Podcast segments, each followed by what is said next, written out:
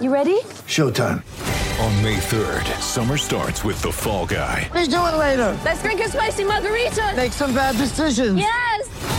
Audiences are falling in love with the most entertaining film of the year. Fall guy. Fall guy. Fall guy. That's what the poster said. See Ryan Gosling and Emily Blunt in the movie critics say exists to make you happy. Trying to make it out? Nope. Because I don't either. It's not what I'm into right now. What are you into? Talking. Yeah.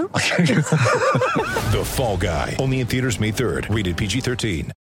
I'll give you time to think about it. We're heading west now to a man that uh, has a similar career path to you, Rouge. Not as polarising, a little more balanced, I would Should have won every national award in the mid 2000s for his coverage of Ben Cousins. He was the chief football writer of the West Yes. Australian in WA. He now has his own show on SEN and has since November. SEN mornings. You can hear it at 10:30 a.m. South Australian time.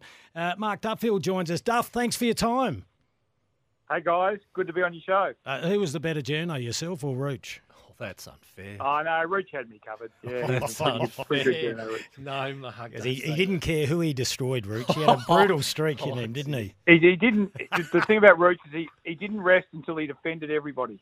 I love it. that's it. true, that is I love true, it. that- Well, we thought we'd get a balanced that's view it. from you. We're hearing a lot of things about the two WA sides, and you're up against our two South Australian sides. Uh, the results. Um, didn't really expect the Eagles to get over the top of Port Adelaide, even though it was a trial game. Eight points in that. And I thought Adelaide were fairly impressive against Fremantle, but there were good signs for the Dockers. What's the take over there? What did you get out of it? Firstly, for your two sides. Um, I thought West Coast were okay. I thought Port Adelaide probably had the better of the midfield battle for a lot of the night, um, but West Coast defence held up pretty well, um, and their forward line was pretty efficient. I thought they had a couple of standout players, West Coast.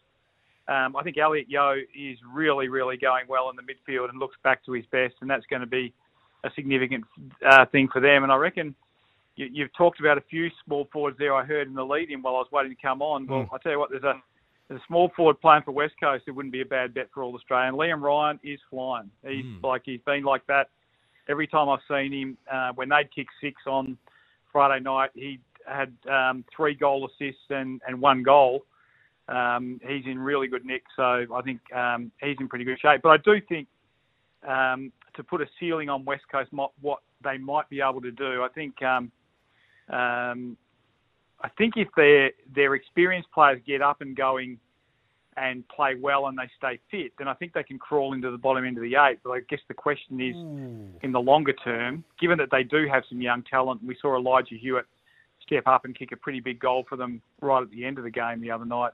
It may be better for them in terms of what they would wish for if um, Yeah. if Hewitt, Reuben Ginbey, who didn't play the other night, uh, and a couple of others, Campbell Chesser, they get good game time and, and where, wherever they finish on the ladder, that they finish the year better placed to push onwards and upwards next year. So that's them. Duff, just for the Um, sake of transparency, right, I did say last week that West Coast Eagles will finish bottom, so I just thought I'd come clean with that one.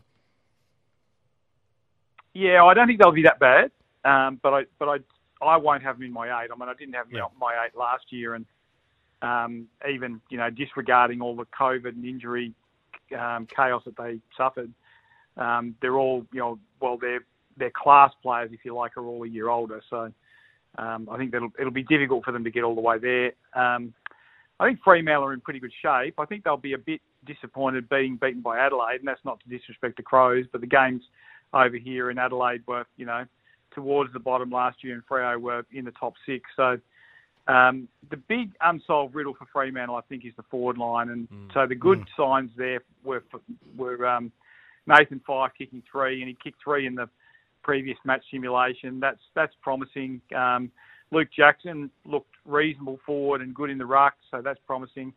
But I do think um, to push any further up than they were last year, they're going to be expecting a lot of Jye Amiss, who at the end of the day is a 19-year-old in his second season of AFL football. So I, I, I tend to think Fremantle will plateau a bit this year, um, and I, I kind of didn't see anything the other night against Adelaide to, to dissuade me from that. I, I think I'd be surprised if they didn't play finals, but I'd also be surprised if they were alive any further than the second week of the finals. I think the big push may come next year rather than this year. We've all been surprised with West Coast and the demise, of whether it be for COVID, whether it be injuries, whether it be list management decisions. But uh, like everyone keeps pointing out, there's some great names on the list. Not that names mean anything after a while. What pennies dropped with the Eagles over the summer? Well, I think they, I think Adam Simpson placed a lot of trust in his premiership players Yeah. From 2018, and I think a few, of, I, feel, I think a few of them dropped the ball. Mm. Um, it, like it's, um, they didn't like what Kane Cornes had to say about them last year, but it's impossible to not notice the difference in their in the physical shapes of five or six players this year compared to last year. Mm. Um, now, I, I cut Elliot Yeo some slack because he battled osteitis pubis for two seasons and then ripped a calf in the pre-season last year. So his ability to get workload into him uh, was very limited. But but there's a few others. You know, um, Jeremy McGovern was in pretty good nick last year, but he's even slimmer and fitter this year. I think um, Tim Kelly is clearly slimmer and fitter. Uh, Liam Ryan is clearly slimmer and fitter you know, there's there's four, five, or six guys in that in that bracket, and um, Luke Shuey did say in a pre-season press conference, he said, you know, there was a lot of criticism, and he said, where there's smoke, there's usually some fire. So there's been a bit of a, you know, a, a concession about that, that maybe they weren't working as hard as they they could have. It's a bit like that joke, Rooch. You know, I didn't know you drank until you came home sober. Yeah. You know, maybe maybe they didn't know they were unfit until they got really fit, and um, so I think their standards have resumed where they should be on that front. But they, you know, they're a fair age. There's a few of them that are injury prone. I- I went to watch them train today. Luke Shuey wasn't out there. He didn't play against Port. He didn't play in the match simulation the previous week. That's not the normal preparation leading into you know round one. So therefore, you think there's a problem there. Nick Nat? And given that he's uh, Nick's got a, an, an Achilles problem that's flared up, they're trying to manage that. But again, excuse me, it's not great when you're managing before you've even No, played an no, opponent, no. and um, I think that's not a great sign. So that, they're the things that are going to bother them through the course of the year. Jack Darling, I saw him; he was out there kicking on the second oval that they've got down there at the Taj Mahal at uh, at uh, Mineral Resources Park, but um, I don't see him getting up for round one based on what I saw today. And I just like the look of their kids. I, uh, Ginbey, we you probably haven't seen him yet, but um, he looks really good. You don't see many first year kids with his sort of physique and his ability to run and use the ball and break lines. I think he's going to be a very good player. Um, Hewitt, just a couple of moments the other night, you know, were just exceptional. He's he's been an exceptional player in a WAFL Colts final series, and um, and I think he's a player that they can look forward to good things from. And and Chesser, um, Chesser didn't play in 2020 because of the COVID shutdown in Victoria. He didn't play. He played about five games, I reckon, in 2021 because of an injury, and then he didn't play at all last year. So for him to be running around and doing what he's doing um, this preseason, particularly in some competitive um, situations, I think suggests that he's going to be a pretty good player. So I like them, but um, uh, I don't know whether their established stars can get them any further than mid-table. Hey Duff, we need to go to a break just quickly on what you've seen and your your your take on where Port and the Crows will finish this year. I really like Port's midfield. Um, I think Horne-Francis looked great. I mean, Rozee's a terrific player. Butters wasn't out there. Um, I think they'll be around the mark. You know, they, they should really play finals.